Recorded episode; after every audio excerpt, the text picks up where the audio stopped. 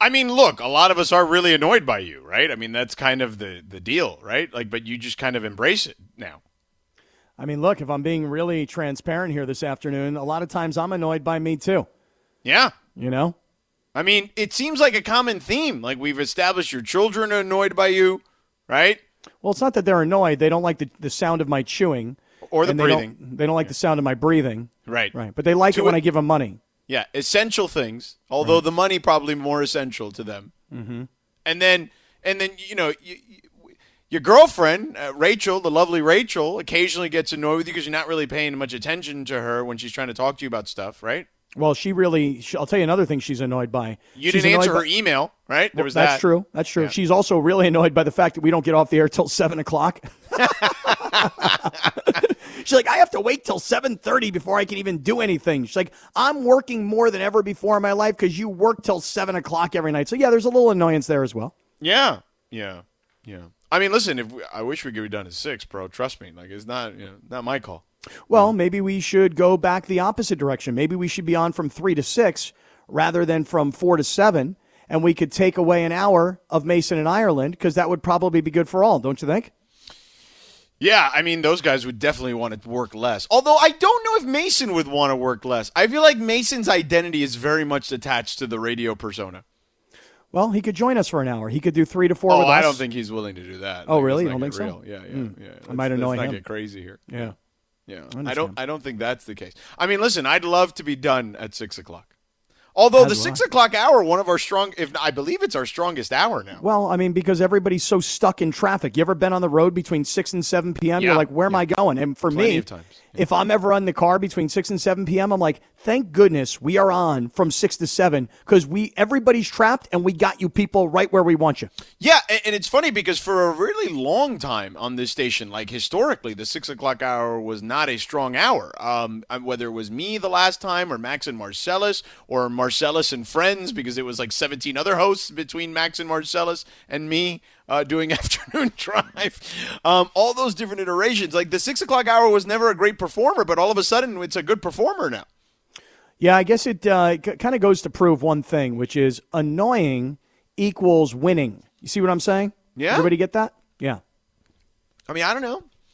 I mean, listen, but I'm with you. In a perfect world, I've gotten off at 6 o'clock before from the studio, and it's miserable driving home at that time. Oh, yeah, dude. Oh, my God. It is the worst. I mean, being stuck in just bumper to bumper, can't move, can't go anywhere kind of traffic. And then have you ever been in this position where you're absolutely stuck in traffic, you're not going anywhere, you're not going to move, you're on the 405 by the airport, and you have to pee so badly that you are willing to pull off into the emergency lane. And get a Gatorade bottle or something? Yeah. Exactly. You need a Gatorade bottle, though. You need something a little bigger lip, you know? Some people. And then, you know, some guy's going to drive by and see me, and he's going to beep his horn like, yo! I know what you're doing out there. Listen, I don't know anyone who is a grown man, okay, who can go into a regular, normal, like, water bottle, okay? Like, I'm sorry.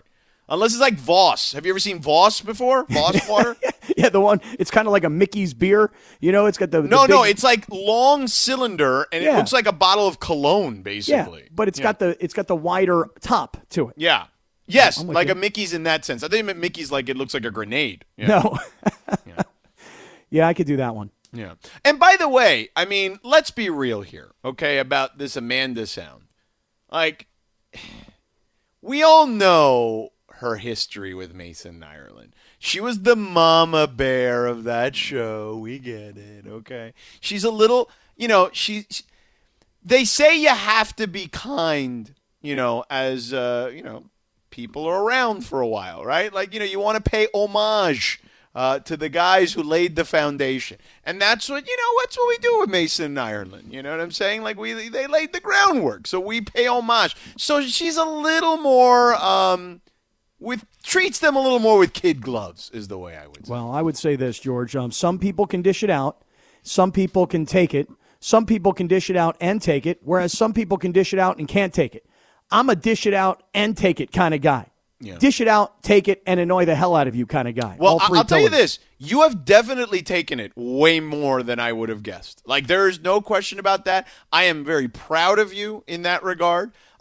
Let's bring in Lindsay. Lindsay, do you agree with me that with Mason, I mean, you worked with Mason. You got to kind of treat him like with kid gloves a little bit. You can't, you got to be extra nice to him. You know, he's a little sensitive. I'm going to choose not to comment on that situation as advised by my advisors. Okay, fair enough. Then is it fair to say that the boss lady, though, does have history with them? Perhaps why, you know, she aligns with them, you know. I mean, I will say that maybe in this scenario, I don't know, you know, the whole context of the entire conversation, but I have been a party to many a meetings where Amanda has not been so nice. Oh. And one, in fact, I think it was the first meeting that I had as their producer, Zoom meeting that I had, that, like, Mason just slammed his keyboard shut or his computer screen shut and was just like, I'm out of here. So that sounds just like him, actually. Yeah, so she's not always, like, super rosy with them. I will say that. Well, there goes that narrative. But anyway. All right. I can imagine Chris was sitting on that for a couple of days, and he's right, though. My God. He said it. I mean, we don't have to imagine. He actually said it, yes. So on Monday, we missed you, George. Listening thing. Yes, right. We missed you on Monday. Yes. Then, obviously, the last 2 days, we have given way for the Sedano and Cap show, and we yield to King James and the Lakers. But very frankly, if I'm being totally honest here with everybody today, because I want to be that at all times. I'm too honest for my own good. Yeah. It would have been better to put us on the radio over the last 2 days rather than the Lakers, because I think people are probably like, oh, my God, I can't listen to this right now. How can these guys be losing this game yesterday? I mean, how can they be up? I'll tell you this. Yeah. I don't think that's the case because drama sells. Okay, that's the way I look at it. And I guess everyone, you know, because here's what would happen to me if I were in the car in that situation, okay? If I were in that situation and I had, let's say I was tuning in for us, and then I realized, I forgot the Lakers are in San Antonio, right? And then all of a sudden you're hearing John and Michael talking about the game, and they're in this battle, right, with San Antonio. It's like, oh, my God, like, you're not going anywhere. You're sticking around. Not that they don't generally stick around for us, but I would certainly stick around there. But here's the thing. With Oklahoma City, it just depends on when they were tuning in. Because when it was 70-44 or whatever, you know, and you're listening to that, you're like, this one's in the bag. You know what I mean? You're driving home. You're going to get the kids at practice. You're going to the gas station. Maybe you're pulling into your local Ralph's or Vaughn's or Vallarta, you know, and you're getting things you need for the house. And then all of a sudden you get back in the car, and all of a sudden it's like a tie game. And you're going, what the freak happened around here? Really?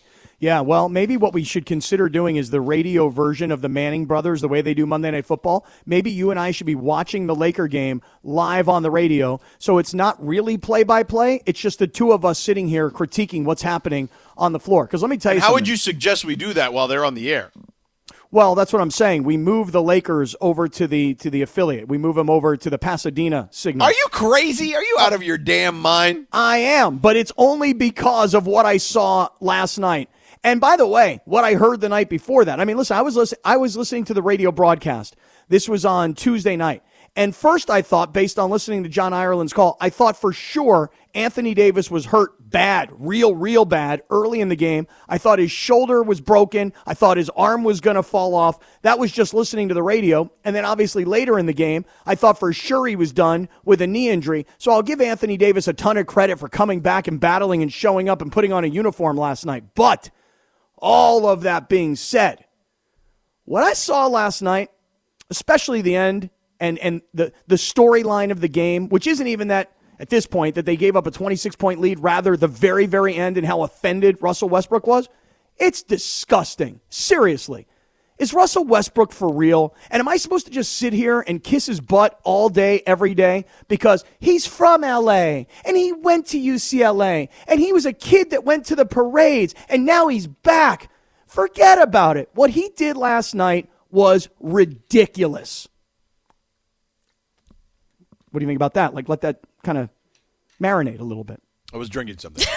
It wasn't that I was pondering. Like, what do you think about like that? Yeah, like let that sink in a little bit, Sedano. Listen, let me say something to you. Now, I do think that being from LA, being the kid who skipped school to go to the parade, being a UCLA great, I think all those things help give you a little more leeway. But eventually patience runs thin regardless of who you are, okay? And I think that Russell Westbrook, I mean, let's start with the Russell Westbrook part of the equation of his actual play. He had a quadruple-double yesterday, but unfortunately not the good kind, right? He had the, the assists, the points, the rebounds, but also 10 turnovers. Now, do you know, Scott Kaplan, that in the history of the National Basketball Association, there have only been 11 such games where a triple-double has been committed with 10 turnovers or more and shot under 50%. Do you know that? I did not know that. Go ahead. Okay. And out of those 11, how many do you think Russell Westbrook has had in his career? I mean, listen, now, granted, again, 11 in the history of the sport where you've had the triple-double, the quadruple-double, but the bad one with the turnovers and under 50% shooting. Okay, so there's only 11 in the history, right? 11 in the history of the sport. All right, I'll just take my shot here, and I'll say Russell Westbrook has 5.5 of them. I mean, you're very close, actually. It was 6. Oh, really? 6 of them. So he has more than half, so you were on the right path. And James Harden, by the way, has 3, and then there's only 2 other people that have had 1. Who are they? You know who they are? I don't know. Oh, okay. But, yeah, it's bad. Like, his decision-making, and this was something that concerned me. Remember, I told you at the beginning, I said, if Russell Westbrook can play the Dwayne Wade role, right, then you're okay. If he can't play the Dwayne Wade role, then you're in trouble. And apparently, I respect the living you-know-what out of Russell Westbrook. That dude plays hard every single night. And maybe sometimes a little too hard in this sense that he plays a little out of control, okay? But you've been in the league 13 years, dude. Like, I mean, I know they say you can't teach an old dog new tricks, but at some point you got to evolve. Like, you can't consistently be doing this. Well, you know, you say that he needs to be the Dwayne Wade role. Do you mean physically basketball he needs to be the Dwayne Wade role? Or do you mean emotionally he needs to adjust his mindset? Because the thing is, if you told me that you could teach him the physical part of this is what we need you to do, I'd say, okay, how coachable is he? And how flexible is he? But if you tell me we need you to change your mindset, who you've been throughout your entire career versus who this team needs you to be. All of the above. I don't know that he can do it. And that was my question mark from day one. Well, all of the above is what's necessary for this team to coalesce and make sure that they're able to figure it out. And the other thing is, as I've repeatedly said, even before the season started, this defense is going to be bad. Well, through 5 games, it's already horrible. Awful. 25th in the NBA.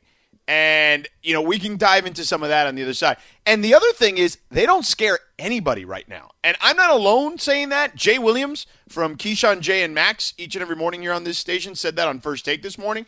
And he's going to join us next. So I want to talk to Jay. We're going to talk to Jay about this situation with the Lakers because I think it is a big problem. Like, I don't think this is a small thing that just gets corrected when a couple guys come back. I do think a couple guys coming back helps, but I don't think it's the end-all, be-all, obviously LeBron being the biggest of all of them. They've struggled even with LeBron on the floor. So all I know is this. What I saw last night, George, I'll finish it up with this. I'm disgusted by it. Really? So, Russell Westbrook, you're the guy now that tells us about the unwritten rules of basketball? We'll get to that later. We'll get to that later. There's a lot of show. Yeah. I know we haven't worked in a couple days, but there's a lot of show. So we'll get to the show. We'll get to Jay. He's going to join us next. This portion of the show is presented by Alignment Health Plan, changing healthcare one person at a time. It is Lakers Ticket Thursday. We're going to give you a chance to win tickets to a Lakers game. All right, Lakers-Cavs tomorrow. Be sure you're listening to the show closely because around 5:45 we'll ask you a trivia question related to today's show. So if you're the first person to answer correctly, you win the tickets to Lakers-Cavs tomorrow. It's just that simple. We all know breakfast is an important part of your day, but sometimes when you're traveling for business, you end up staying at a hotel that doesn't offer any. You know what happens? You grab a cup of coffee and skip the meal entirely. We've all been there. But if you book a room at La Quinta by Wyndham, you can enjoy their free Bright Side breakfast featuring delicious baked goods, fruit, eggs, yogurt, and waffles. And really, who doesn't want to start their day with a fresh, hot waffle? Tonight, La Quinta, tomorrow you shine. Book direct at LQ.com. I like this song. Doja Cat, right? I love Doja Cat. Who else is on this song? Is there someone else with her, or is it just her? Is it SZA? SZA. Yeah. Damn. Go. You're a real one. Cab, did you know that? No, SZA? No chance. He's like, what, SZA? Of course I knew it was SZA. Sizzler? Are you kidding what? Me? Of course. I'm so down with SZA, yo. No, I didn't. I haven't been in the car with my daughters in a long time, so when my daughters are in the car, they plug their phones in. They play all the latest stuff for me, but I haven't. Yeah, this one's new to me, but I like it. It's snappy. How old are you? Who says snappy? I don't know. It makes me snap my fingers. It makes me kind of move my hips a little bit, just a little, not a lot, just a little bit. You should make sure that when you have these jam sessions in the car with your kids that you ask them, like, who is this? Featuring who? Just so then you can, like, you know, show off your knowledge. Do you have Shazam? Like, you could just do it on the sly. You don't even need to ask them. True, but you know it. But I'll say another thing, Lindsay. To your point, I told you guys I started to write down a list. I'm trying to find it here, as a matter of fact. Yeah, I started to handwrite a list of my man Alex Toussaint on my Peloton. Yes, so when this is how you know all music. Right. So when I do a Club Bangers ride or a hip hop ride, every time you mention Club Bangers, we should do the because you mention it at least that's once all a day. Yeah. Yes. Well, do you have the air horns, Laura, for that or no? I can find it in there somewhere. I would imagine. You guys should have seen Lindsay in here though when Cap said snap his fingers. I was like, I wish you would have been in the studio because she made. You guys, nobody snaps their fingers. I don't know how to snap my fingers. I don't think people snap their fingers very much anymore. Yeah. Really? They've given up on this? This is something that people in America don't do anymore? It's passé, yes, I would say. I didn't know that. Perhaps there are finger snappers in the audience that would say otherwise. There's the air horns, yes. That's every time he mentions that Peloton guy, just do that because, yes, Club Bangers, yeah. Or a hip-hop ride. Don't forget about that. Yeah, don't forget that. No, Club Bangers only. Yeah, that's a Club Bangers drop only. Okay, so only when I say that, right? Yes. Okay. I'm not going to say it yet, though. I'm gonna catch you guys off guard. I'm going to just try and slip it in a little bit. Yeah. All right. You know? Speaking of slipping it in, Lindsay sent a tweet or sent us a text of a tweet that was fascinating. Some lady tweeted this out, and it's got a bunch of like interactions on social media. It says, my son bought a book at the Goodwill store for 50 cents. When he got home, he discovered $500 tucked into the pages. Of course, he's excited and wants to keep it. He's 30. I have no say. What would you do?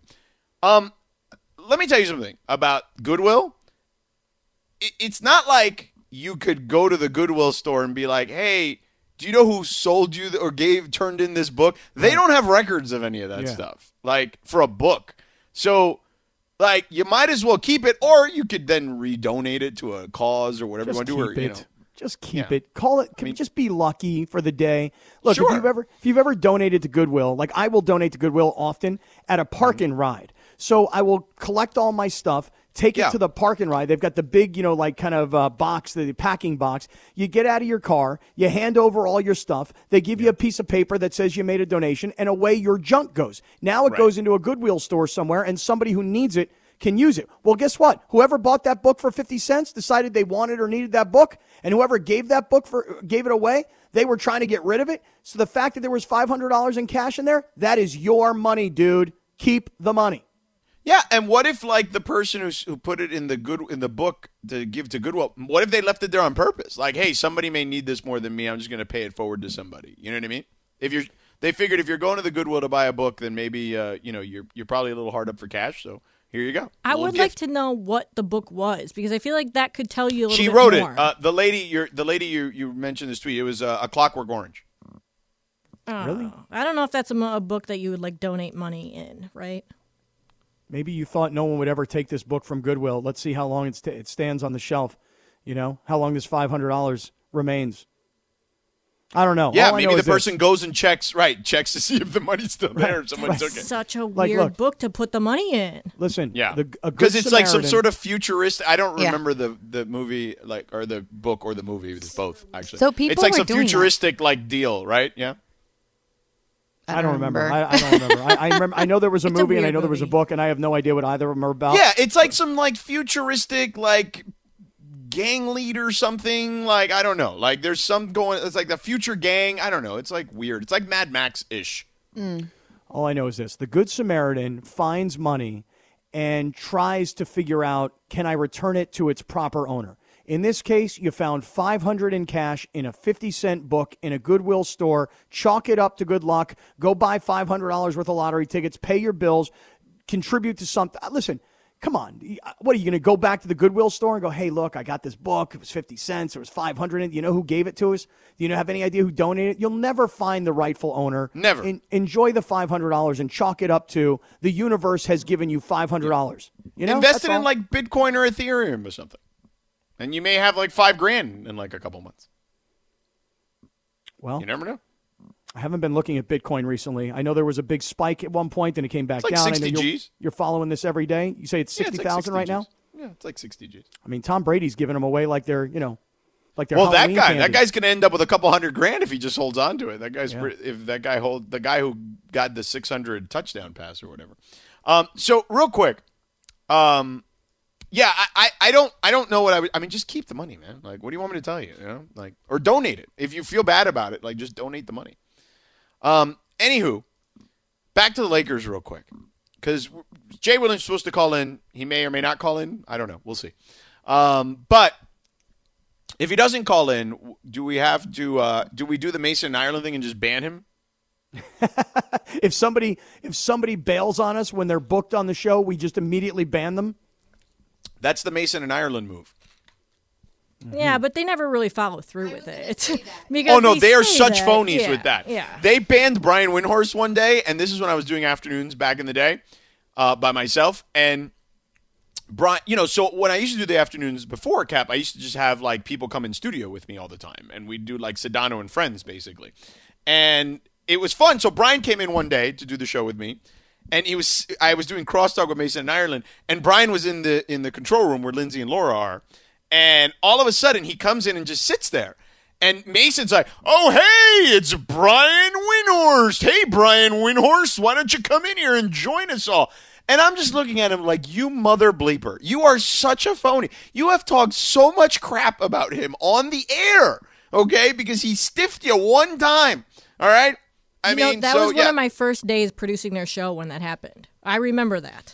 Yeah. And it was a big thing because of what you just said. And I'm like, wait a minute, I thought he was banned. And Bergman was like, I thought you banned him because he didn't show up. You're banning me? They're banning phonies when it comes to the banning. Yeah. Yeah, I was listening to Mason in Ireland. This was yesterday, and I believe Ramona was in for John, and Frank Caliendo came on. And Mason told Frank, who's been a longtime friend of mine, he told him, hey, so we just really have you on the air to fill time when we have nothing else to talk about. And I thought, well, now that was really transparent. I thought that was, great. Who did they have on and they said that to? Frank Caliendo, the comedian, the impressionist. Right. Yeah. So Mace was like, listen, we brought you on today because you want to promote something and we want to fill some time. And you're like the easiest time filler there is in sports talk radio. So they had him on yesterday. Which I thought was unfortunate because I would always love to have Frank on, and they just had him on. I would be insulted if someone told me I was a time filler. Yeah. Well, he's a comedian. I think he understood the comedy of it, I think. Yeah. I mean, it is funny. I know Frank a little bit, so I feel like he probably laughed. He probably chuckled when he heard that. Yeah. So. I can remember I met this guy, just by the way. This is 20 years ago, sitting over at Staples Center doing one of these like studio roundtable kind of shows. Bill McDonald was the host. I was one of the guest panelists. Caliendo was one of the guest panelists. And for anybody who's a longtime LA, Southern California sports radio person, Big Joe McDonald was one of the guest panelists at the time. And I'd never met Caliendo before. He starts breaking out this Madden impression. Again, this is 20 years ago. I lost my mind. It was the funniest, perfect, most amazing impression. And it's turned into a 20-year relationship. I love the guy. Yeah. But when we bring him on, it's not just to fill time. It's to fill time and other stuff. Right. Yeah. It is to fill time, which is different. Right. Different kind of filling time. All right. Listen, let's get back to the Lakers then. All right. If Jay Williams joins us, he does. If he doesn't, he doesn't. I've got two major issues beyond Russ right now with this Lakers team. We'll tell you what that is. And Laura had an unfortunate incident. We'll tell you about that as well. Stick around here. We'll be back in a couple of minutes. Enjoy all your favorite sports like never before at BetMGM. Sign up using code FIRSTTAKE and receive up to $1,500 back in bonus bets if you don't win your first bet. When you register with BetMGM, you'll get instant access to a variety of parlay selection features, live betting options, and the best daily promotions in the business.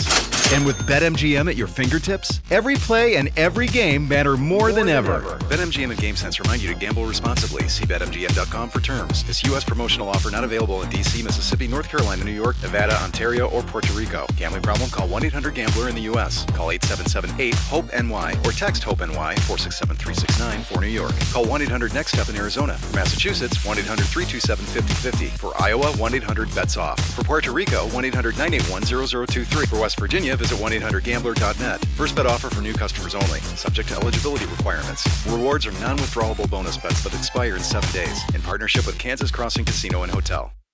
This podcast is proud to be supported by Jets Pizza, the number one pick in Detroit-style pizza. Why? It's simple. Jets is better. With the thickest, crispiest, cheesiest Detroit-style pizza in the country, there's no competition. Right now, get $5 off any 8-corner pizza with code 8SAVE. That's the number 8, S-A-V-E. Go to jetspizza.com to learn more and find a location near you. Again, try Jet's signature 8-corner pizza and get $5 off with code 8SAVE. That's the number 8, S-A-V-E. Jet's Pizza. Better because it has to be. We have had a lot of those. We do have a lot of cranky ass people. I'll tell you this. We've had a couple that work with our next guest, and I love them to death in Max and Key, but I mean, Jesus. I don't know how Jay puts up with it. Jay Williams of Keyshawn, Jay, and Max. Jay, listen, I'm not trying to have you disparage your colleagues, but I am going to actually have you disparage your colleagues because I've worked with both of them. I would gladly do this, Sedano. I would gladly do that for you. Yeah, I mean, national, pain in the ass coworkers day. Like, I feel like you deserve the trophy for that. Well, I will say there are moments where these two start going, and I just kind of like check out. And my producer's like, "Where are you?" I'm like, "I don't know, but I'm somewhere really comfortable right now because I'm just watching these two just zone it. Like they're just going back and forth." And I feel like I'm like, "Are we on First Take? What has happened?" But I gotta tell you, when things get heated, I enjoy it the most. Something about when things get awkward, I find the most calm in the awkwardness. Yeah. Well, listen. Not only have I heard you do that on the show, but I've also seen you on First Take having to deal with that. So there's that, too. Yeah, so you have a lot of practice, is what I would say. Yes, Jay. A lot of practice. Yeah. Yes. Well, Jay, it is great to hear your voice. It's been too long, although I did see you in Bristol briefly. We were told not to hug because of social distancing, but it was good to see you anyway. But let's talk Lakers real quick because I have a number of other things we want to get into with you that are non-sports related, that are goofy and silly. But let's start with business. The Lakers... I thought you had a very interesting take today on First Take about the Lakers and just kind of an observation and also a conversation you've had with guys around the league about this specific Lakers team and how they don't seem to present and the intimidation factor that one would assume with the collection of guys that they have. What seems to be the thing that other teams are looking at when they see this Lakers team on the other side of the court? Well, I'll tell you one thing from a guard perspective, and I'm not going to divulge what a lot of guys told me, but just from what I see on the court, whenever Carmelo Anthony's in the game, I'm involved in him in a ball screen. I come out here and guard a ball screen, and I think with some of these lineups that Frank Vogel is playing with, I think they have some deficiencies. And I saw Shai Gilgeous-Alexander absolutely destroy that last night, and I think so defensively for a team that was ranked the best defensive team in the league last year, now being ranked 25th. There's a lot of new pieces. I understand that. It's a work in progress. I'm not sitting here jumping to crazy conclusions, but I just, when you think about names like LeBron James, Anthony Davis, Russell Westbrook, Carmelo Anthony, Dwight Howard, when I talk to guys, he was like, "Oh yeah, we got the Lakers." I'm like, "All right." Like, well, they're like, "Well, we can score against them in a variety of ways."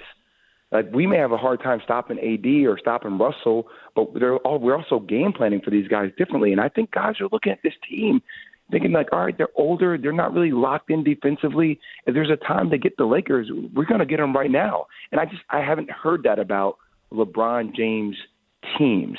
You know, not when he was in Miami with D-Wade, Chris, Voss. They struggled a little bit, but it wasn't – they still had that fear factor. And it was the same thing with Cleveland, and I think that's gone now a little bit, almost like Kansas City to a degree. People are like, we can figure you guys out. You know, like, yeah, you have the brand names, Patrick Mahomes, Travis Kelce, Tyreek Hill, but at the end of the day, we know we can beat you. Yeah, I heard you say this also earlier in the day, Jay, and I thought to myself, another comparison was, remember when Tiger Woods would show up on the range and everybody else would be like completely intimidated before they ever played, and then Tiger got kind of old and the young guys were like, yeah, your poster was on my wall, but now I think I can beat you? When I heard you say that earlier today, I was like, I have no issue at all with what Oklahoma City did last night with 3 seconds to go, steal the inbound pass and dunk the ball. I'd do the exact same thing, assuming, of course, that I could jump, you know, play, put on a uniform, all those sorts of things that are holding me back. Right. I didn't have any problem with it. What did you think? Man, you know, a 5-point game with 4.5 seconds left, I've seen crazy things in the NBA. So I have no problem with Darius Bazley, you know, dunking the basketball to seal it, to put him up by 7 to close out the game. And I thought it was a statement. By Oklahoma City. Like, yeah, we're here to compete each and every possession. I get what Russell Westbrook was talking about. Typically, in the game scenarios, you just pull the ball out. But once again, like, that's exactly my point. That's what I'm talking about. Like, I saw a lot of young guys on the court last night smiling and things. And I feel like that's Russ trying to send the message that we can't allow things like that. Like, we have to draw lines in the sand. I think it's reasonable, but I also think it's reasonable for Russ to say, no. Like, we may have lost the game, but you're not going to disrespect us. And that's what it feels like. It feels like people don't have the same respect. And I think in order for them to get that back, they have to go out and take that from people, literally rip that from people's souls each and every possession they play. And they need to find that gear sooner than later. Jay Williams, Keyshawn, Jay, and Max each and every morning here on this station and across the country on the ESPN app, everywhere you see. And, of course, he's on First Take as well.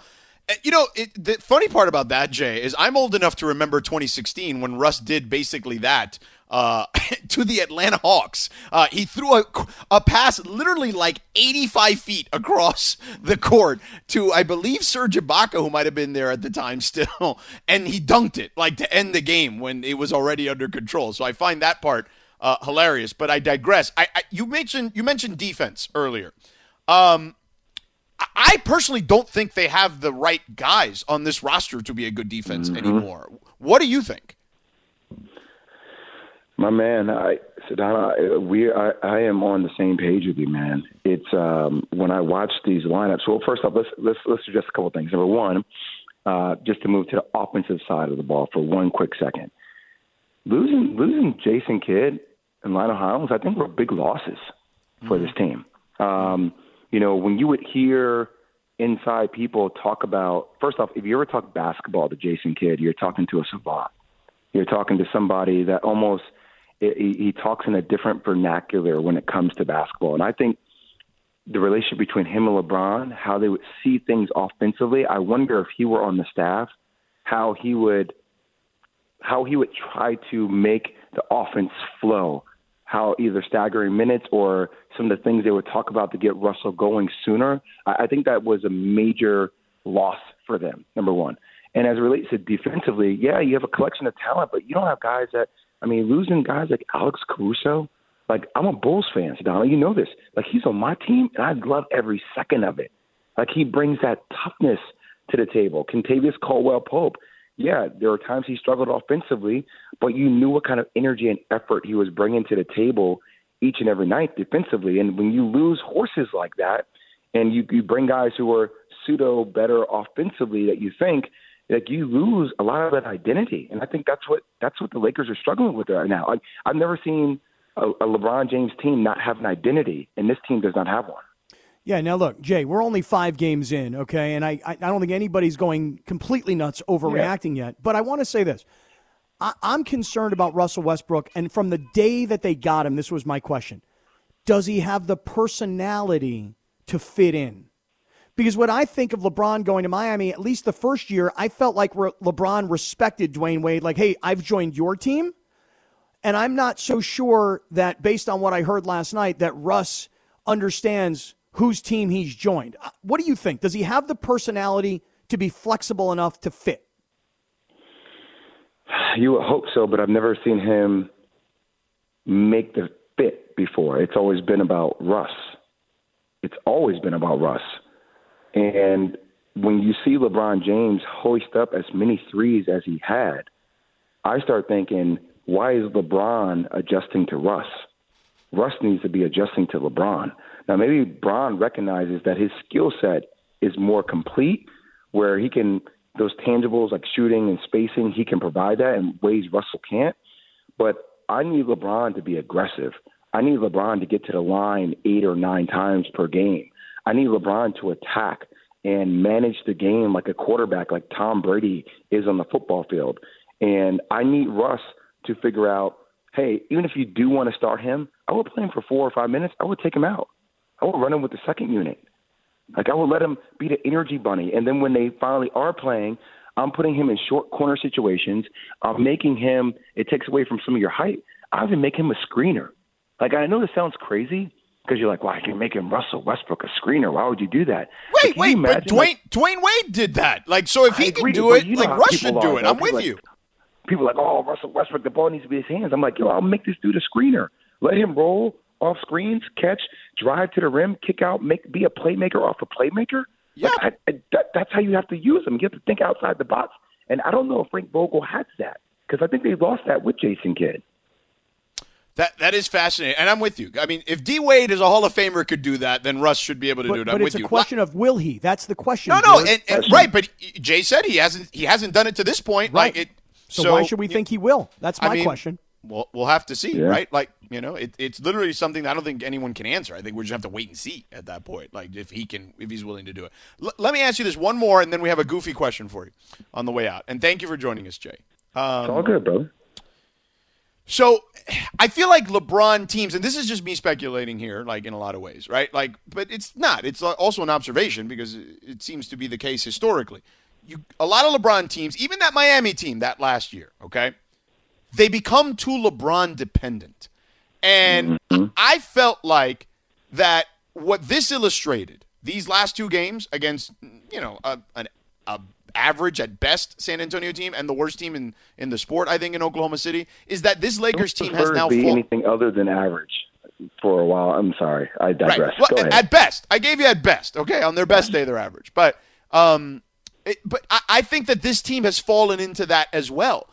And the problem is now is that at this stage of his career, you know, injuries have mounted up on him a little bit. You know, age is going to catch up to all of us, even though he is superhuman when he's healthy and he's out there. And I thought they were going to rest him a little bit anyway this year.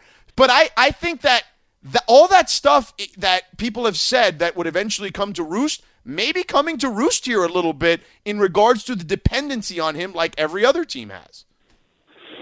Well, that's where you were hoping that the energy backpack that Russell brought to the table relieved LeBron of a little bit of that. So, like, you know, I know we get into, you know, the trenches about how the offensive scheme is supposed to work, how, you know, how do we clean up what's happening defensively, you know, but a lot of this stuff is worked out through the course of the year. I do think there are ways in which LeBron can be relieved, but, like, once again, I think that has to do to how you stagger the minutes of Russell Westbrook. I think that's very important because he can provide that energy boost for the team. But the reality is, man, like we haven't seen a player like LeBron James before. And as much as we want to surround him with pieces, at the end of the day, even in, you know, year 19 at the age of 37, LeBron's going to have to do it again. Mm-hmm. He's going to have to do it again.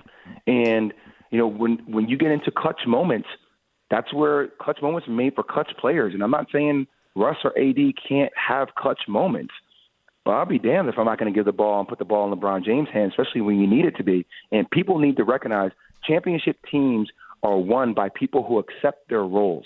Every championship team has had players that have accepted their roles. And my question for this Lakers team is, you have so many pieces, including Russ, that we just talked about. I'm not sure everybody knows what even roles they're supposed to have on this team yet. Granted, that comes in time, but there needs to be somebody that designates, this is who you are for us. This is who we need you to be. If you grow into something else throughout the course of the year, great. But right now, this is who you are. And that's where Frank Vogel and that leadership from the coaching staff and LeBron James needs to come into play. Last thing for you, Jay. All right, we were talking about this before you came on. We saw this tweet of a lady who said her son bought a book at the bookstore, or excuse me, at the Goodwill for 50 cents. And then he got home and found $500 in the book. Should he give it back or donate the money or keep it if he needs it? What would you do if you were he's a quote-unquote starving artist? I'm sorry, guys. If God gives me a gift, I am accepting the gift. There you go. This is Goodwill. Right. He bought it. Somebody Goodwilled him $500. Why would I ever give that back? Right. That's my money now. I bought it. That's mine. Possession is 9/10 of the law. Right. Jay Williams. Make sure you check him out each and every morning on Keyshawn, Jay, and Max. Godspeed to you, brother. Good to hear your voice, and thanks for joining us. You too. Pray for me, boys. I need it every morning. Trust me. You will. You pray for me. I need it every afternoon, Jack. Yeah. I'm almost as much of a pain in the ass as Keyshawn and Max, but not that. No, you're fine, man. You're good. All right, brother. See you. Take care. There he is, Jay Williams, with you. All right. So, by the way, we have a Lakers giveaway. 5:45. You got to be tuning into the entire show. If you're not tuning into the entire show, you're kind of in. A bind because we're going to do a trivia question. You're SOL at that point, really. Stuff that we've done on the show. All right, we're late. We went late with Jay because we want to talk Lakers with him. Look, if he said something that irked you, that pissed you off, that you felt was right on, hit us up now, 877-710-ESPN. Love this song. Yeah. Love this song. Now this gives me an opportunity, George, to say to Laura and to Lindsay in particular, you guys know Hot Child in the City? You guys familiar with this tune? I know the song. I mean, I've heard it. It's not like I'm like, oh, yeah, I'm rocking out to this one. I don't know, man. I always get asked if I know these songs. It's actually before my time, too, to be honest with you. I mean, I know the song, but it wasn't necessarily a popular song as I was growing up. Oh, man, I was a little kid, mid-'70s. Yeah, turn it up. I love this song. Old school is what that is right there. So there you have it. Thanks to Jay Williams for joining us there. See, you tried to run me under the bus, say I was the pain in the ass. And then he's like, nah, he's not as bad as Max and Keyshawn. Well, we never asked him who's a bigger pain in the ass, Max or Keyshawn. If you had to bet on that, who would you say? I think he'd call it a draw. I don't know. I mean, he kind of sounded that way when he was discussing it, to be frank with you. So. Well, he kind of sounded like he wanted to play Switzerland in the middle. If it were me, I'd be like, listen, just on the outside listening in, I'm going with Keyshawn as the winner. Max is a close second. And Jay Will is sitting back, taking it all in. Yeah, well, that's what he said. So here's the deal. Let's get to the calls because people want to chime in on what Jay had to say. Let's go to Marcel in Moreno Valley because we already have a short segment here. So, Marcel, what's up, man? What do you got? Hey, fellas, how y'all doing? So really fast, he mentioned, obviously, the defense. Everyone's talking about the defense, but we have to realize, we still have our guys out. THT, he's supposed to play that role for us. That role, Bazemore is playing guard, getting that their best offensive, the other team's best offensive player. THT, they expect him to fill that. So I know we lost Alex Caruso, cap casualty or whatever, but THT's supposed to fill that. And then also something he said about LeBron, Russ should be adapting to LeBron and not the other way around. Well, LeBron's IQ, he can handle that, So I feel I much rather have LeBron trying to adjust to Russ. And in the playoffs, LeBron's going to be LeBron. So in the playoffs, we're fine. And then the last thing, just Russ being a screener. They did do some of that against Memphis. LeBron and Russ did that, and Russ was doing that screen. Sedano, you mentioned about D-Wade doing that. So Russ was doing that, and it was actually working. So I expect to see a lot more of that as the year progresses. Because Russ is such an unstoppable force. Like, he comes at you like a locomotive, Marcel. I think what you want to see that is kind of being part of the staple of the offense is what I would say. Like, that needs to be a go-to.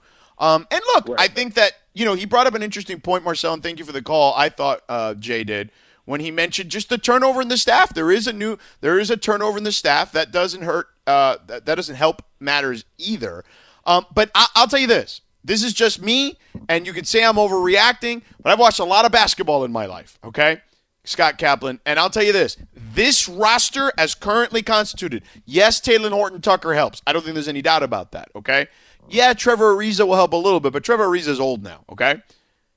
But this roster is currently constituted. If they do not make any trades at the deadline, okay, if they don't add anyone that can help on defense, is going to be a bottom third defense, meaning 20-30 at the end of the season. And that's not good enough. to win a championship. You know, George, I'll say this. So, yes, there were changes on the coaching staff. Did some of us, I put myself in this category, underestimate the assistant coaching staff? Yes, I did. Guilty. Okay. That's one excuse. Here's another excuse. Injuries. We're talking about that right now. Those are fine. Through the first five games, if you want to talk about cohesiveness with coaching and new bodies and injuries, all of those things are fine. We can have those conversations all day long. But let's remember what we're talking about. The Lakers were in Oklahoma City. They had a 26-point lead over the youngest team in the league. Yeah. And I don't care that LeBron wasn't there. That's when Anthony Davis needs to step up and say, this is my team. I'll put everybody on my shoulders. They lost a 26-point lead to the youngest team in the league and then got done with the game and cried to everybody because they dunked on us with 3 seconds left to go and they were disrespectful and broke the unwritten rules of basketball. That's the story.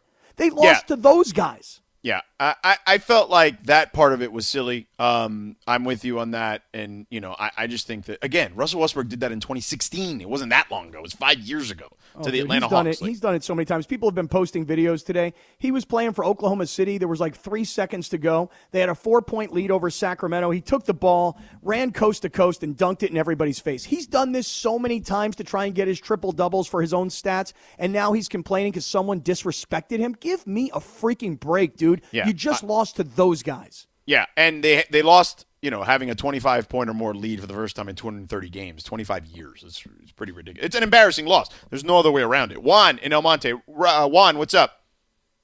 How are you? Hey. Long-time listener, first-time caller. Hey, Cap. You nailed it. Right. Yeah, you're right. You're right. Stop being a crybabies. Let's just play the game. We cannot always rely on LeBron James to get us out of the mess. Put your man pants on and let's just do it.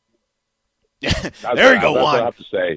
Yeah, that's what I have to say. Thank you, Juan. Gracias. Look, you know, it's why I asked Jay at the end. Have they become much like a lot of teams in, you know, LeBron James's career? Even that last year in Miami with those stars, right? Like Dwayne, his knees didn't hold up the same way, and they become too reliant. I mean, Lindsay, the Cavs, we're way reliant on LeBron. Like, LeBron, historically, I think that Miami's the only team that's 500 when he wasn't in the lineup. Like, every other team is under 500 when he wasn't in the lineup. I think the Cavs were like 4-17 in his second tenure there. Like, it's just nuts. And you do become too LeBron reliant. Let me sneak in one more here. Let me go to Lee and La Mirada. Lee, what's up? Hey, my brother, how you doing? Hey, I'm going to disagree with all you guys. And I said I called you once before the season started. I told you I've been watching the Lakers, or I should say championships, since Lou Alcindor and Oscar Robertson. I'm going to go on a limb and say the players that the Lakers got were absolutely on point. I wanted Westbrook. I wanted Carmelo. I definitely wanted the two centers they have. They're a new team. They're going to use the first 20, 25 games. They might blow a couple of games. That doesn't mean that the selection was wrong. It just means they need a little bit more time to gel. And Westbrook, by the time Westbrook gets to the playoffs, everybody's going to regret what you said. I'm going to definitely say that right now. They got